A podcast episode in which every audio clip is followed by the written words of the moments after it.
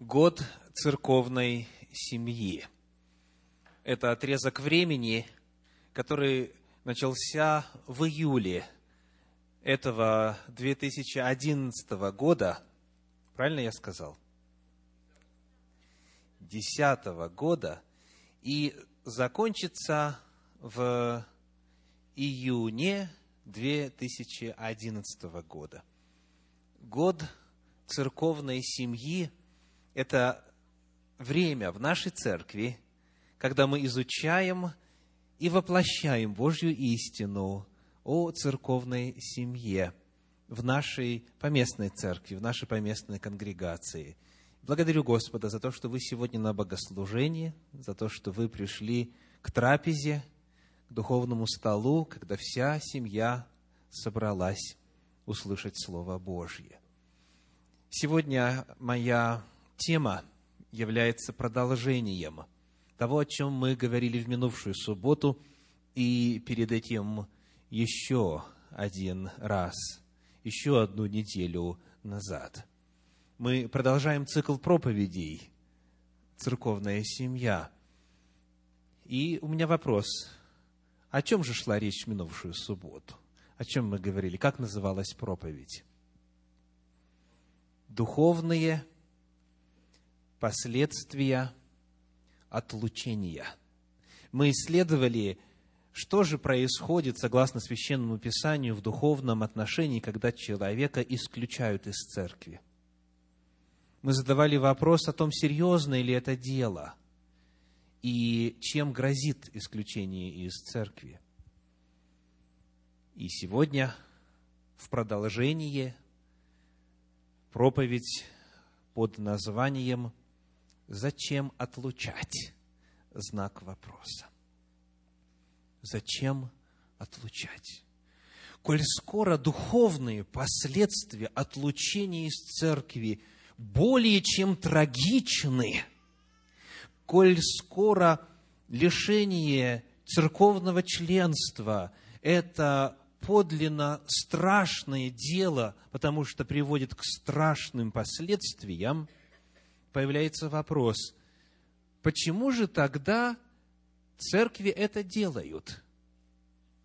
Каковы причины отлучения? Зачем отлучать? Ответ, первый ответ на этот вопрос будет звучать очень парадоксально, я уверен. Первый ответ, библейский ответ на вопрос, зачем отлучать от церкви, таков, чтобы спасти человека. Человека нужно исключить из церкви, чтобы его спасти. Можете в такое поверить? Трудно в такое поверить. Оно звучит как-то неправильно. Чтобы спасти человека, его в определенных ситуациях нужно исключить из церкви, отлучить от церкви. Давайте посмотрим, как об этом рассказывает Священное Писание в пятой главе первого послания апостола Павла к Коринфянам. Пятая глава будет для нас сегодня главным отрывком для исследования. Мы уже выяснили, уже знаем, что там апостол Павел речь ведет именно об исключении – об этом мы говорили в минувшую субботу. Пятая глава Первого послания к Коринфянам как раз-таки именно об этом серьезном духовном действии повествует. И вот там же указаны цели, там же указаны причины, там же мы найдем три главных ответа на вопрос, зачем отлучать. Читаем в пятой главе стихи с третьего по пятый. «А я отсутствуя телом, но присутствуя у вас духом, уже решил, как бы находясь у вас, сделавшего такое дело в собрании вашем во имя Господа нашего Иисуса Христа, общее с моим духом, силою Господа нашего Иисуса Христа предать сатане во измождении плоти, чтобы дух был спасен в день Господа нашего Иисуса Христа. Итак, первая цель какова? Нужно предать сатане, то есть исключить как сказано в 13 стихе, «И так извергните развращенного из среды вас». Для чего? Чтобы спасти его, предать сатане во измождении плоти, чтобы дух был спасен в день Господа нашего Иисуса Христа. Что же эта фраза может значить? О чем может идти речь? Во-первых, удостоверимся в том, что эта мысль в Священном Писании повторяется неоднократно. У нас есть древний принцип, еще в Торе Господней заложенный, повторенный затем Господом Иисусом Христом, который звучит следующим образом. При двух или трех свидетелях состоится дело. То есть мы должны посмотреть, это какое-то случайное, странное заявление, единократное упоминание в Священном Писании, или об этом на самом деле говорится несколько раз. Нужно хотя бы два раза при двух или трех свидетелях. Прочитаем посему в первом послании Тимофею, в первой главе, 20 стих. Первое Тимофею, первая глава, 20 стих. «Таковы, сказано, именей и Александр, которых я предал сатане».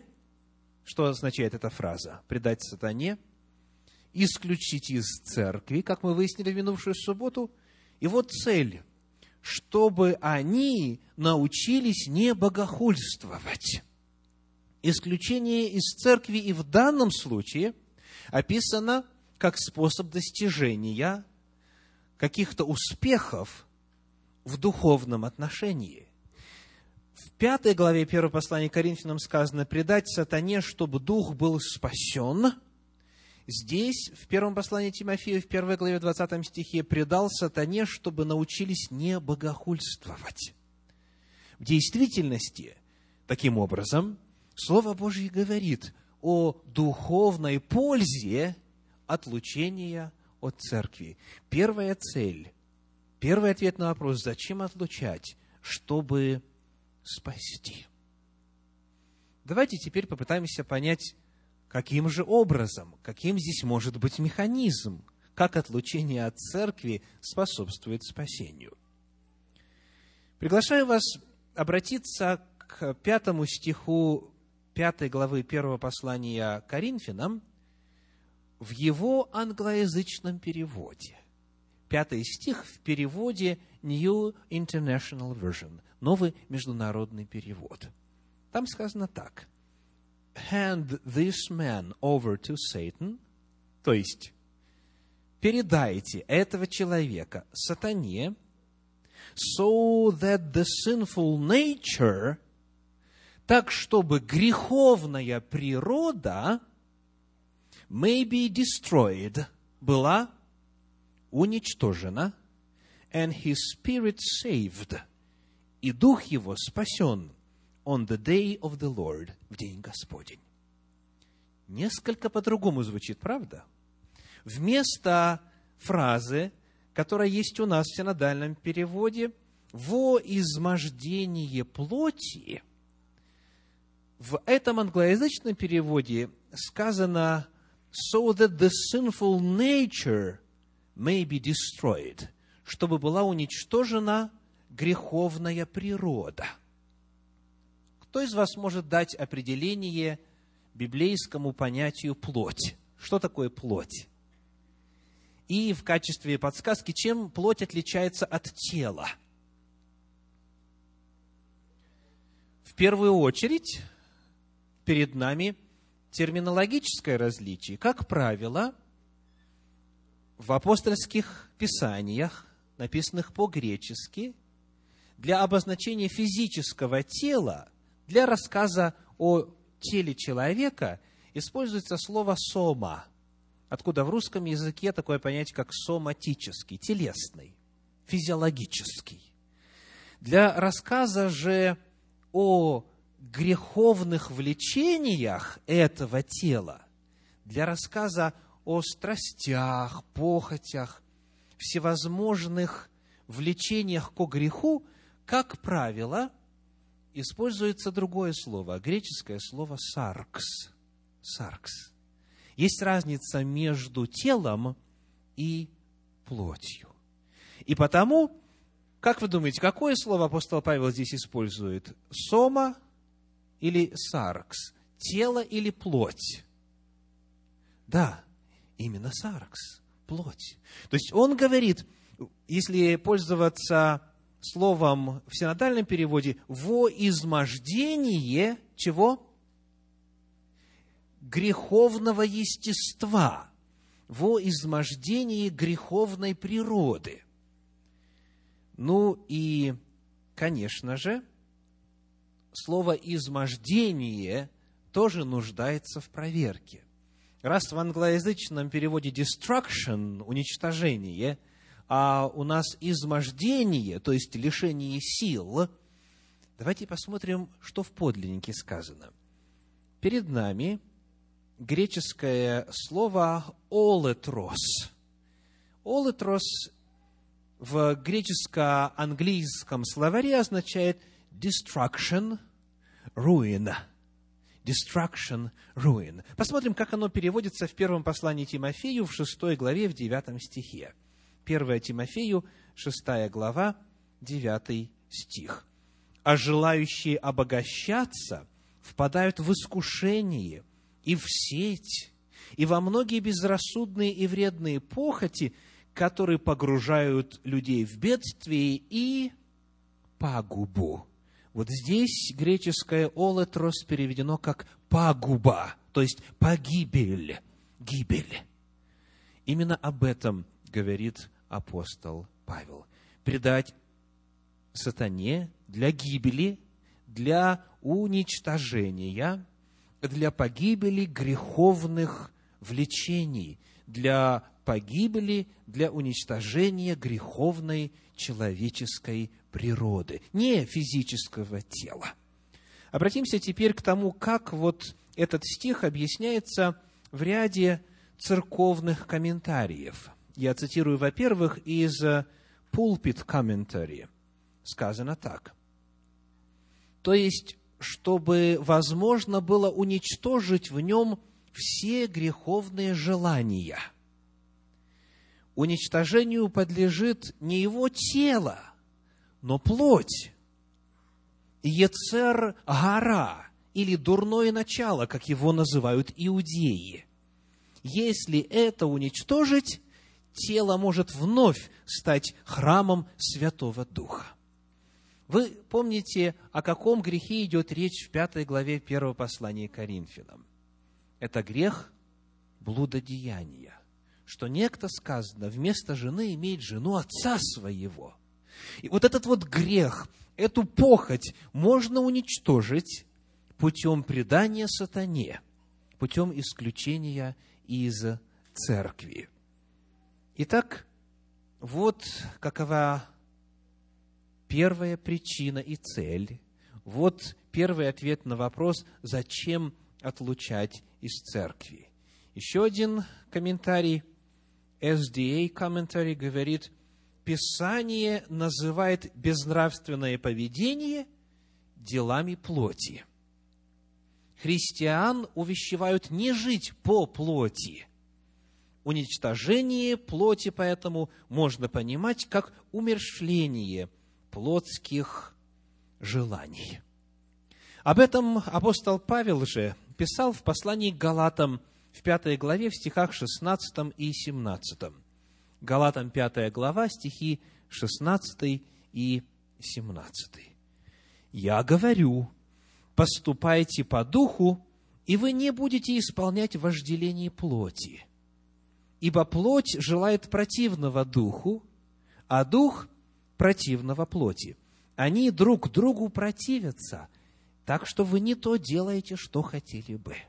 Вот какая идет борьба. В одном и том же теле борются два начала – плоть и дух.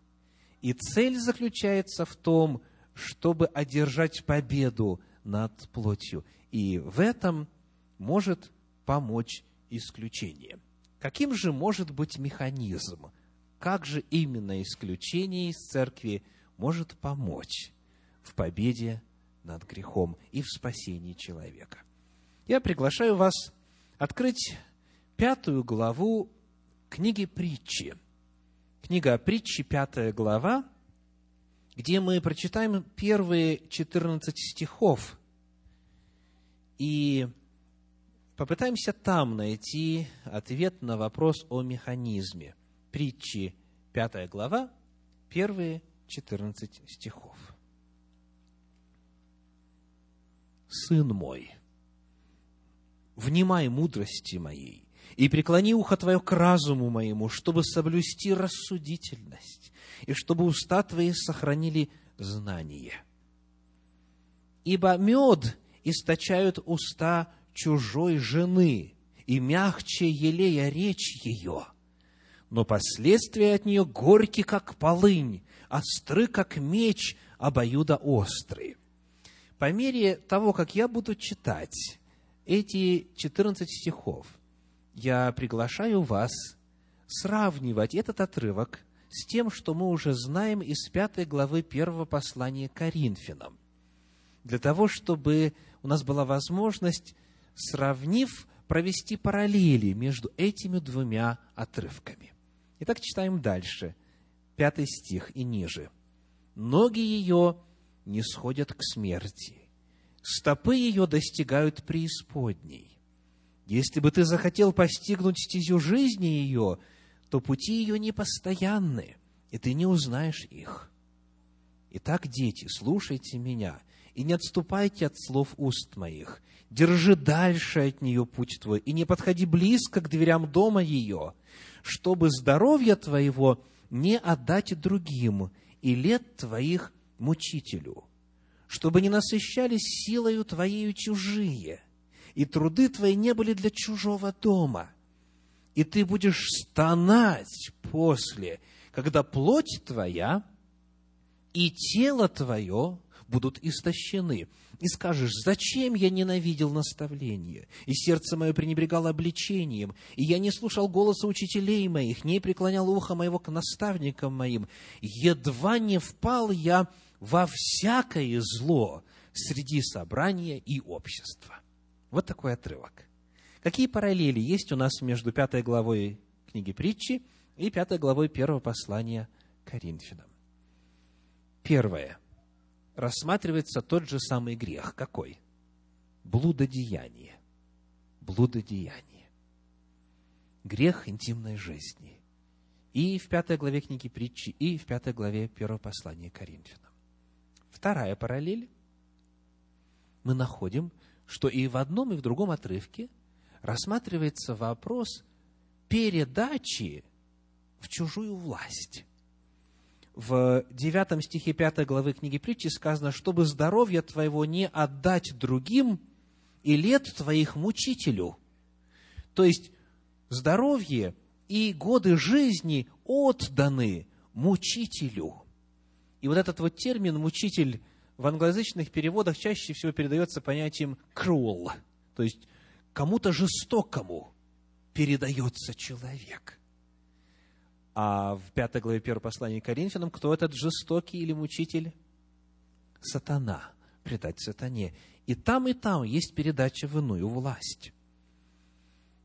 Третья параллель заключается в том, что одинаковый результат всего этого процесса – 14 стихе 5 главы книги притчи сказано, «Едва не впал я во всякое зло среди собрания и общества». То есть, после того, как он проходит через это мучение, через все негативные последствия передачи в чужую волю, он, оглядываясь назад, говорит, «Чуть было я не погиб». Еще раз читаем 14 стих. «Едва не впал я во всякое зло среди собрания и общества».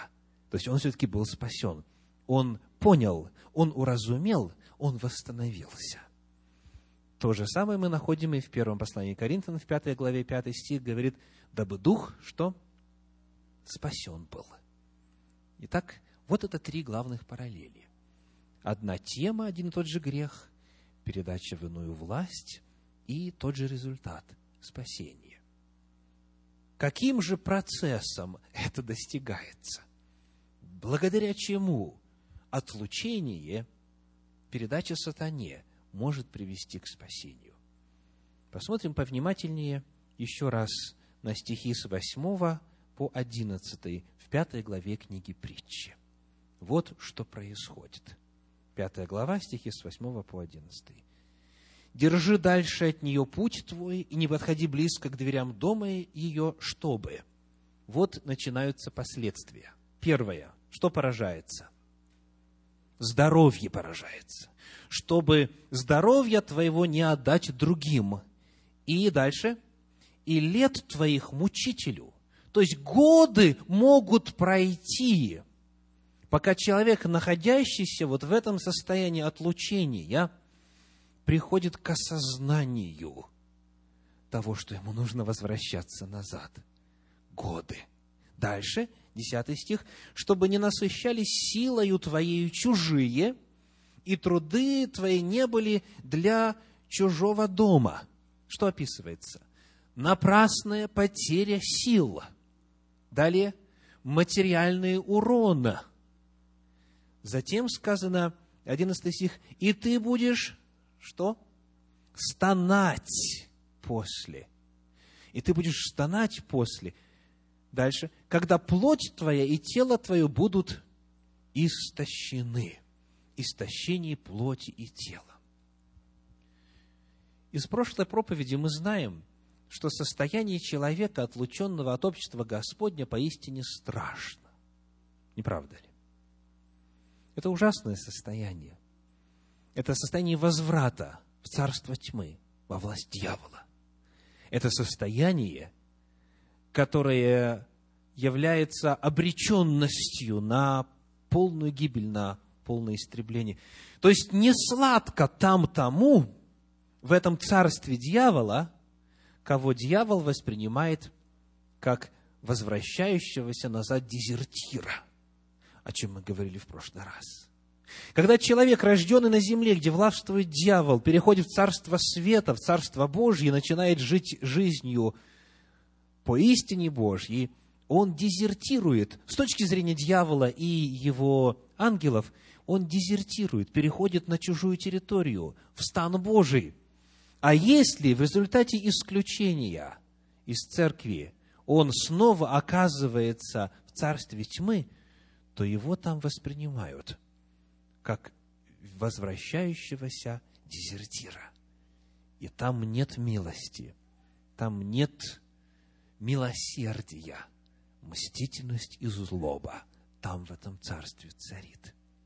И потому человек, находясь вот в этом состоянии отдаленности от Бога, вернувшись назад в царство тьмы, начинает страдать.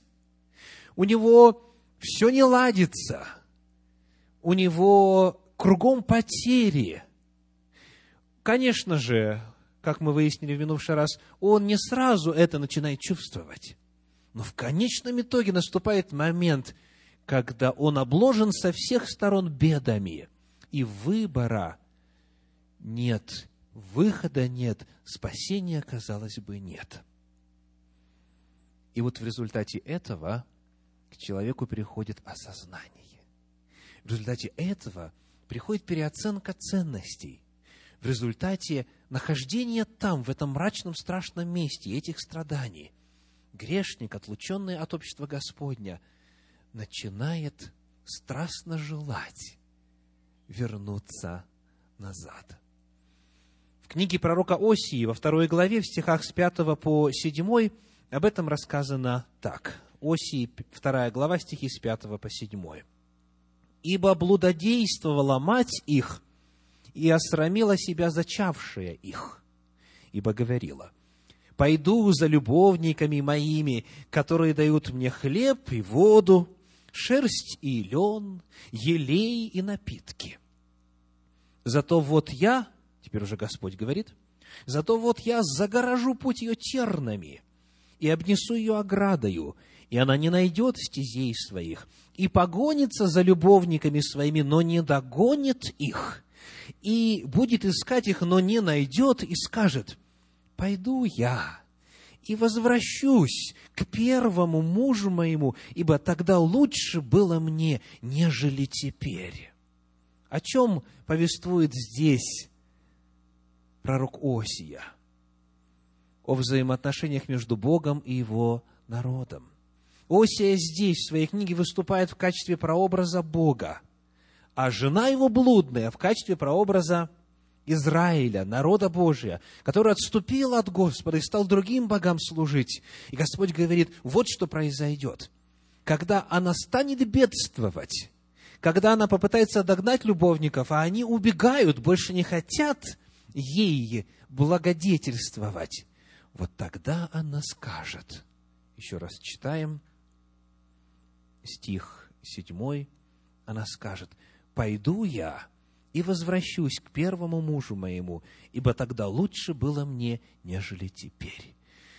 К великому сожалению, многие, живущие в теле Господнем, наслаждающиеся благословениями общества Господня, имеющие благословение членства в церкви, с этим настолько свыкаются, к этому привыкают, что начинают все эти благословения воспринимать как нечто обыденное, само собой разумеющееся – и забывают, забывают, насколько страшно и плохо и мерзко жить без Бога. Но когда другие средства оказываются бесполезными, и когда церковь вынуждена исключить своего члена церкви, он оказывается во власти сатаны. И тогда на него наваливается вот этот весь мрак – и все эти страдания.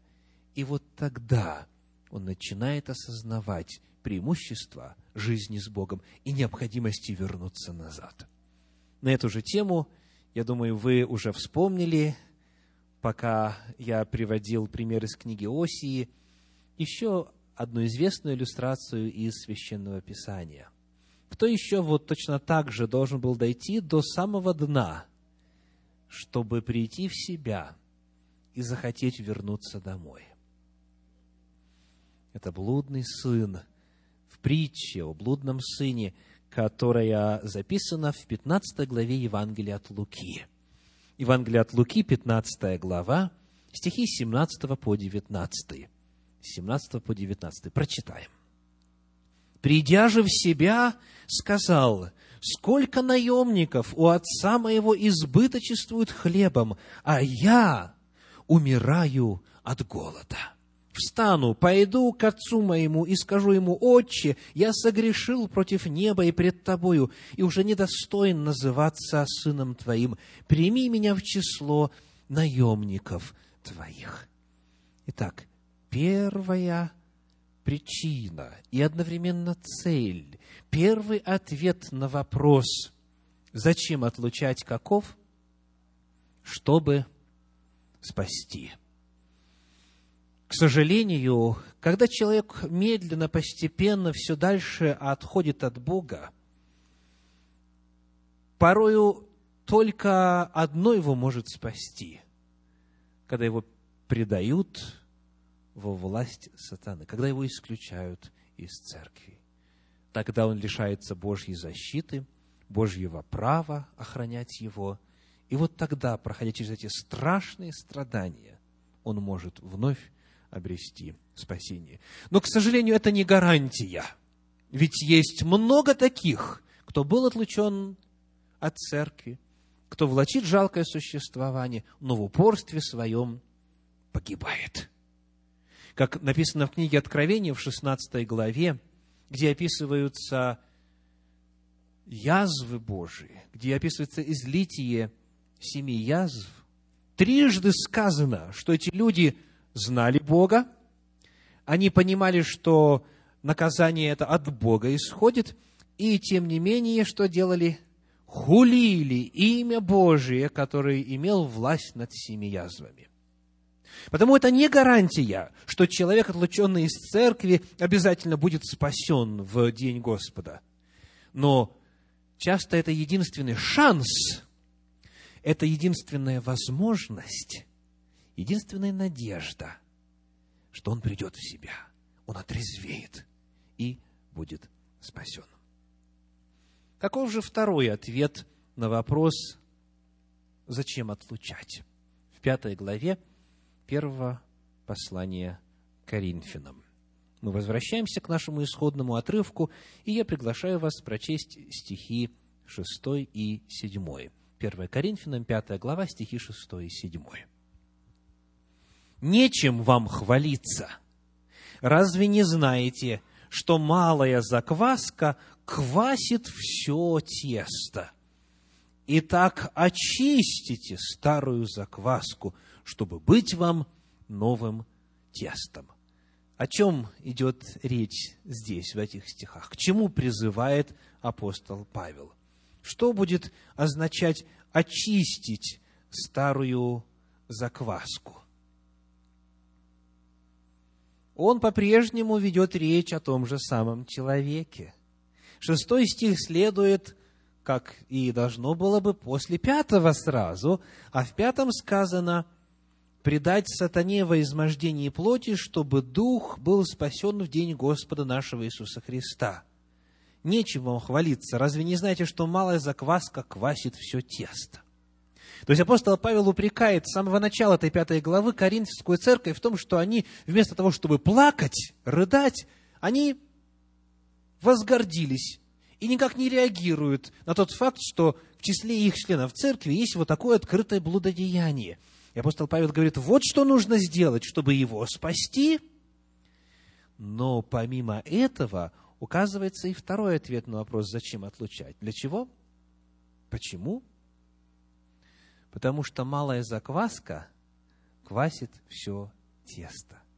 Эта закваска – это как раз вот тот самый блудник, которого нужно исключить. Апостол Павел говорит, есть опасность что теперь не только он, а и пребывающие во взаимоотношениях с ним могут подхватить этот вирус греха, этот извращенный вид нарушения заповедей Божьих касательно интимной близости. И тогда все тесто, вся церковь, вся община сможет в результате подпасть под влияние сатаны. Итак, вторая цель. Второй ответ на вопрос, зачем отлучать? Чтобы сохранить других, чтобы сохранить церковь, чтобы сохранить общину. Вот этот вот принцип, малая закваска, квасит все тесто, в разных образах повторяется неоднократно в Священном Писании. Давайте посмотрим на книгу Второзакония, 29 главу, стихи 18 и 19. Второзаконие, глава 29, стихи 18 и 19. «Да не будет между вами мужчины или женщины, или рода, или колена, которых сердце уклонилось бы ныне от Господа Бога нашего, чтобы ходить служить богам тех народов. Да не будет между вами корня, произвращающего яд и полынь, такого человека, который, услышав слова проклятия сего, похвалялся бы в сердце своем, говоря, «Я буду счастлив, несмотря на то, что буду ходить по произволу сердца своего». И дальше очень важная фраза. «И пропадет таким образом сытый с голодным». Если появляется какой-то человек, который назван здесь корнем, произвращающим яд и полынь, если есть один человек в обществе, вот такого духовного свойства человек, то тогда этим может делом оскверниться и другие, и пропадет сытый с голодным. В книге притчи в шестой главе эта же мысль подается с использованием других образов. Притча шестая глава, стихи 27 и 28. Может ли кто взять себе огонь в пазуху, чтобы не прогорело платье его? Может ли кто ходить по горящим угольям, чтобы не обжечь ног своих? О чем идет речь? Когда приходишь в контакт с огнем, жди результатов. Не правда ли? Когда приходишь в контакт с грехом, а если речь идет об обществе Господнем, о церкви, о членах церкви, то это контакт самый близкий, самый непосредственный. Если есть согрешающий человек, то тогда будут результаты распространяться и на других. Еще один отрывочек. Послание к евреям, 12 глава, стихи 15 и 16. Послание к евреям, 12 глава, стихи 15 и 16. «Наблюдайте, чтобы кто не лишился благодати Божией». Вот здесь нам нужно обратить особое внимание на тему, которая будет рассматриваться. О чем пойдет речь сейчас? Об опасности лишения благодати Божьей. Как же ее лишаются? Читаем. Наблюдайте, чтобы кто не лишился благодати Божией, чтобы какой горький корень, возникнув, не причинил вреда, и чтобы им не осквернились многие, чтобы не было между вами какого блудника или нечестивца, который бы, как Исав, за одну снеть отказался от своего первородства. Как лишаются благодати Божьей?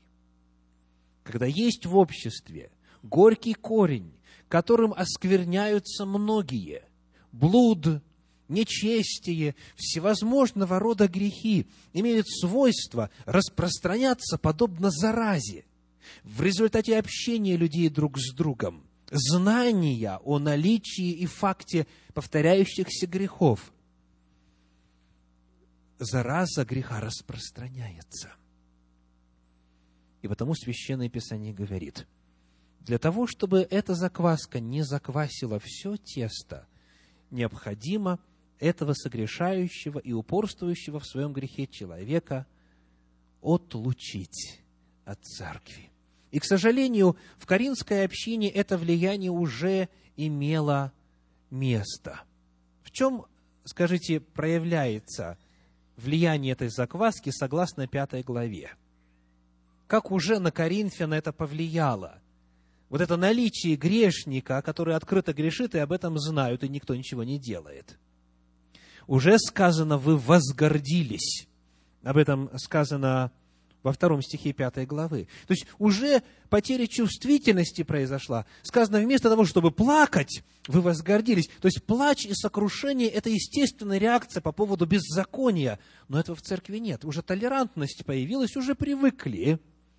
Уже выработался элемент спокойного отношения к греху, как будто это в порядке вещей.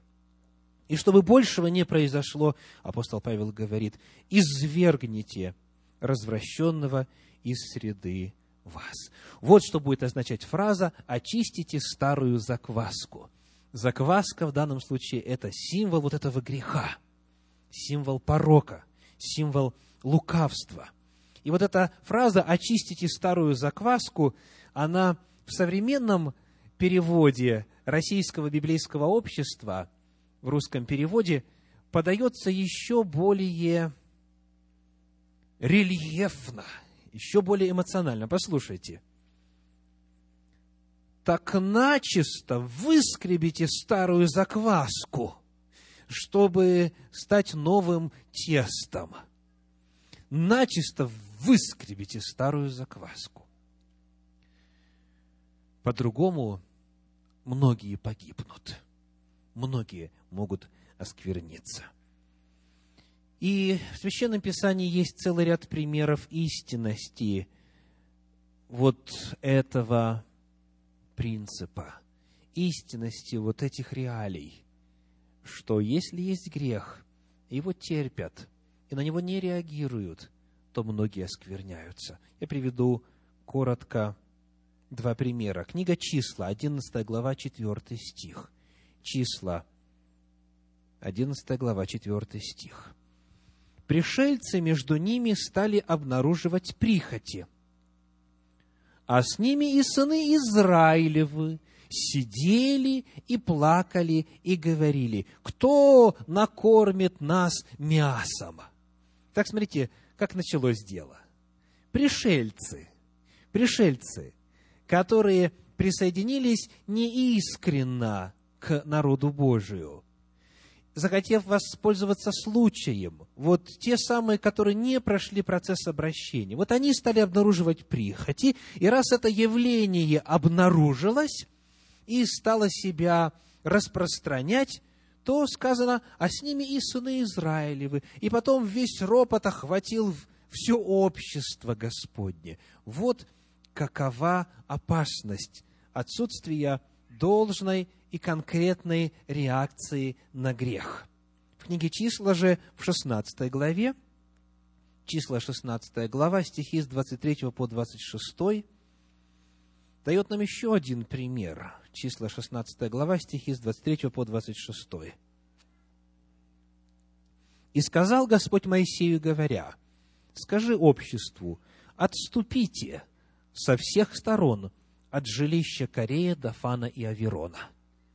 И встал Моисей, и пошел к Дафану и Аверону, а за ним пошли старейшины Израилевы, и сказал обществу, «Отойдите от шатров нечестивых людей сих, и не прикасайтесь ни к чему, что принадлежит им, чтобы не погибнуть вам во всех грехах их».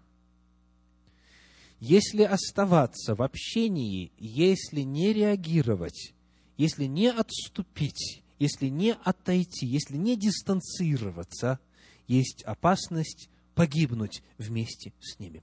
И в этой истории у нас есть, слава Богу, благая весть. А именно, во-первых, у нас есть псалмы сынов Кореевых. Как вы думаете, по определению, как звали их отца? Корей. Корей. Вот. И это значит, что его потомки вняли призыву и отошли, и отсоединились. А также есть еще одна личность, если вы посмотрите на первый стих 16 главы книги числа, там сказано так. Числа 16.1. Корей, сын Ицгара, сын Кафов, сын Левин, и Дафан, и Аверон, сыны Илиава, и Авнан, сын Фалефа, сыны Рувимова, восстали на Моисея. Сколько человек восстало? Четыре. А сколько погибло? Три. Один внял призыву Господню, один внял призыву Моисееву и спасся. Вот что означает реагировать или не реагировать на грех. Потому второй ответ на вопрос, зачем отлучать, каков? чтобы спасти общество, чтобы сохранить собрание народа Божия. И, наконец, третий ответ, для чего или зачем отлучать. Чтобы устранить препятствия для успеха служения и осуществления миссии народа Божия. Чтобы устранить препятствия и достичь успеха в осуществлении миссии, которая есть перед церковью, которая есть у церкви.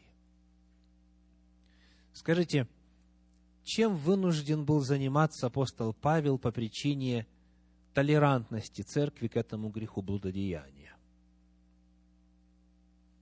он должен был тратить время, говоря несколько грубовато, на разборки. Он должен был спрашивать, получать информацию, должен был писать письма. И к этой теме он возвращается и во втором своем послании. Драгоценное время апостола, Божия слуги, евангелиста, руководителя церкви было потрачено – вместо того, чтобы спасать тех, кто еще не знает о Господе, на решение вот этих вот внутри церковных вопросов. Время, которое можно было бы употребить на миссионерскую деятельность. То есть, сам факт того, что это происходит, влияет на способность церкви осуществлять свою миссию. Потому что у каждого из нас всего лишь 24 часа в сутки – и потому, если чем-то одним приходится заниматься, на другой времени не остается. Но это еще не самое проблемное. Хуже вот что. Давайте посмотрим на пример, который есть у нас в Священном Писании в книге Иисуса Навина. Это пример довольно известный. Книга Иисуса Навина, шестая глава, стихи, во-первых, 17 и 18. Иисуса Навина, 6 глава, стихи 17 и 18. «Но вы берегитесь, заква... Но вы берегитесь заклятого, чтобы самим не подвергнуться заклятию, если возьмете что-нибудь из заклятого, и чтобы на стан сынов Израилевых не навести заклятия и не сделать ему беды. И все серебро, и сосуды медные и железные, да будут святыню Господу и так далее. Итак, Господь говорит, берегитесь заклятого. Не берите заклятого. Потому что если возьмете, то на стан сынов Израилевых наведете заклятие и принесете беду. Тем не менее, несмотря на это предостережение, произошло следующее, седьмая глава, стихи 1, 5, с 10 по 12, читаем седьмая глава, стихи 1, 5, с 10 по 12.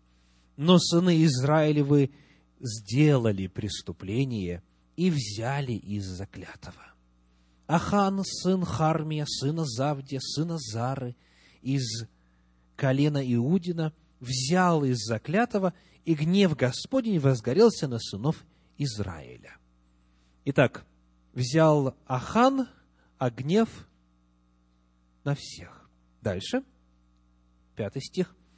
Жители гайские убили из них до 36 человек и преследовали их от ворот до Севарим и разбили их на спуске с горы, отчего сердце народа растаяло и стало как вода. Только-только вошел народ на территорию обетованной земли, и тут вдруг поражение. В тактическом отношении это была трагедия. Потому что эти языческие, безбожные, беззаконные народы тут же воодушевились, что, оказывается, непобедимого Израиля можно одолеть. И потому сердце народа, сказано, растаяло, как вода. Дальше, стихи с 10 по 12. Господь сказал Иисусу, «Встань, для чего ты пал на лицо твое? Израиль согрешил, и приступили они завет мой, который я завещал им, и взяли из заклятого, и украли, и утаили, и положили между своими вещами. Зато сыны Израилевы не могли устоять пред врагами своими, и обратили тыл врагам своим, ибо они подпали заклятию. И не буду более с вами, если не истребите из среды вашей заклятого. Обратили ли вы внимание, кто согрешил? Согласно прочитанным стихам. Сказано, Израиль согрешил. Израиль согрешил. Не просто Ахан согрешил, но народ согрешил. И потому единственный способ вернуть Божью защиту и таким образом все-таки быть в состоянии выполнить Божью миссию, перенести суды возмездия нечестивым народам, овладеть обетованной землею, было только лишь в устранении из среды общества заклятого и того, который настолько прилепился к греху, что не захотел его исповедать добровольно. Так и произошло. И только когда Ахан был устранен. Только после этого Израиль смог продолжить свою миссию. В 22 главе книги Иисуса Навина, в 20 стихе, все это суммируется следующими словами. 22 глава, стих 20.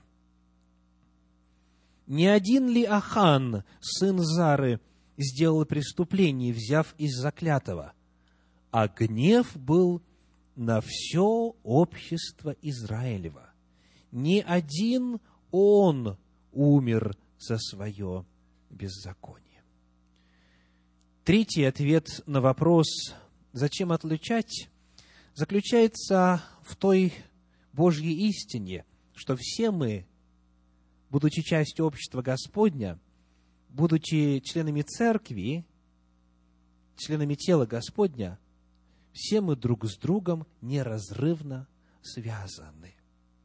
Если грешит, и причем злонамеренно, не раскаянно грешит один, это значит, что вина распространяется на всех. И здесь Священное Писание дает нам достаточно примеров, чтобы удостовериться в истинности этой мысли. Я прочитаю еще один. Книга пророка Иезекииля, 21 глава, первые четыре стиха. Иезекииля, 21 глава, первые четыре стиха. «И было ко мне слово Господне, Сын человеческий, обрати лицо твое к Иерусалиму и произнеси слово на святилище и изреки пророчество на землю Израилеву. И скажи земле Израилевой, так говорит Господь Бог, вот я на тебя, и извлеку меч твой из ножен его, и истреблю у тебя праведного и нечестивого. А для того, чтобы истребить у тебя праведного и нечестивого – меч мой из ножен своих пойдет на всякую плоть от юга до севера. Как вам такое заявление? Кого истребит? Праведного и нечестивого. А почему с юга до севера в контексте Израиля? Потому что юг – это Иудея. Там храм Господень, там колено Левия – там Тора Господня. Там, если сравнивать с Северным царством, с Израилем, еще теплится духовная жизнь. Потому и праведного, и нечестивого с юга до севера. Смотрите, что же получается. Когда пришло вавилонское пленение, кого увели? Всех увели и Даниила праведника, и трех его друзей-отступников. Или нет? И трех его друзей-праведников, и всех прочих иудейских юношей отступников. Когда увели в плен, тогда увели и праведных, и нечестивых. Почему? Потому что общество подверглось наказанию, общество подверглось последствиям греха. Итак, Дорогие братья и сестры, уважаемые гости, Священное Писание, раскрывая перед нами непростую тему отлучения от церкви, исключения из общества Господня, говорит о нашей взаимозависимости. Согрешил Ахан, но одновременно согрешил Израиль. Интересен комментарий священника Олега Маленко на эту тему.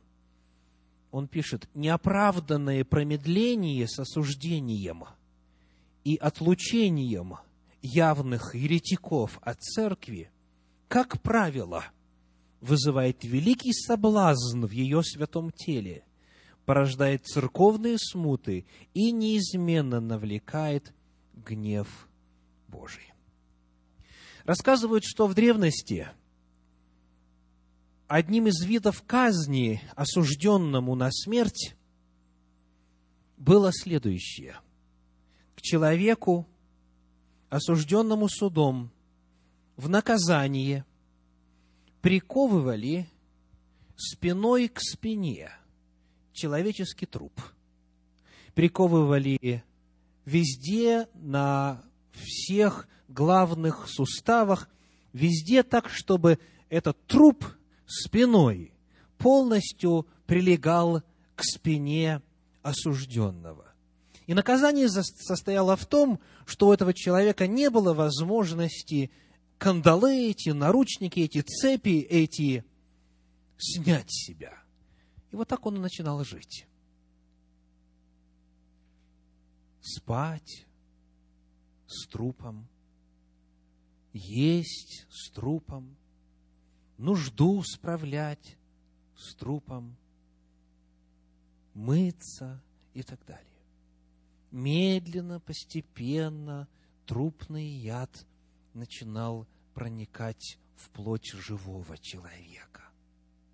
Медленно, постепенно человек пропитывался смертью и умирал в страшных мучениях. Вот это подобно тому, что происходит в духовной жизни церкви. Если есть уже тот, кого Писание называет заживо умершим, если есть в церкви тот, кто уже отступил от Господа и на прополую грешит, если есть тот, кто живет осознанно во грехе и духовно умер, то наличие его в обществе Господнем, оно начинает общество пропитывать этим трупным ядом греха. И потому церковь обязана отреагировать и исключить этого человека из своей среды, чтобы его нельзя уже было в духовном мире ассоциировать, отождествлять и связывать с остальным обществом Господним.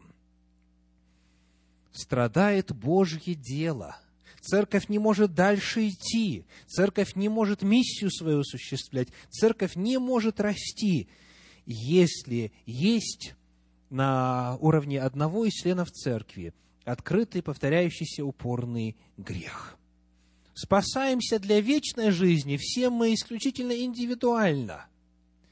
Но что касается потенциала осуществления миссии, то все мы друг с другом связаны. Все, принадлежащие к одной поместной церкви, либо помогают ей идти вперед, либо тормозят ее – мы с вами, конечно же, не будем наказаны и лишены жизни вечной за грех какого-нибудь члена церкви, который вот в наших церковных списках. Если не поддадимся закваске греха, в чем также есть опасность, о чем мы уже говорили.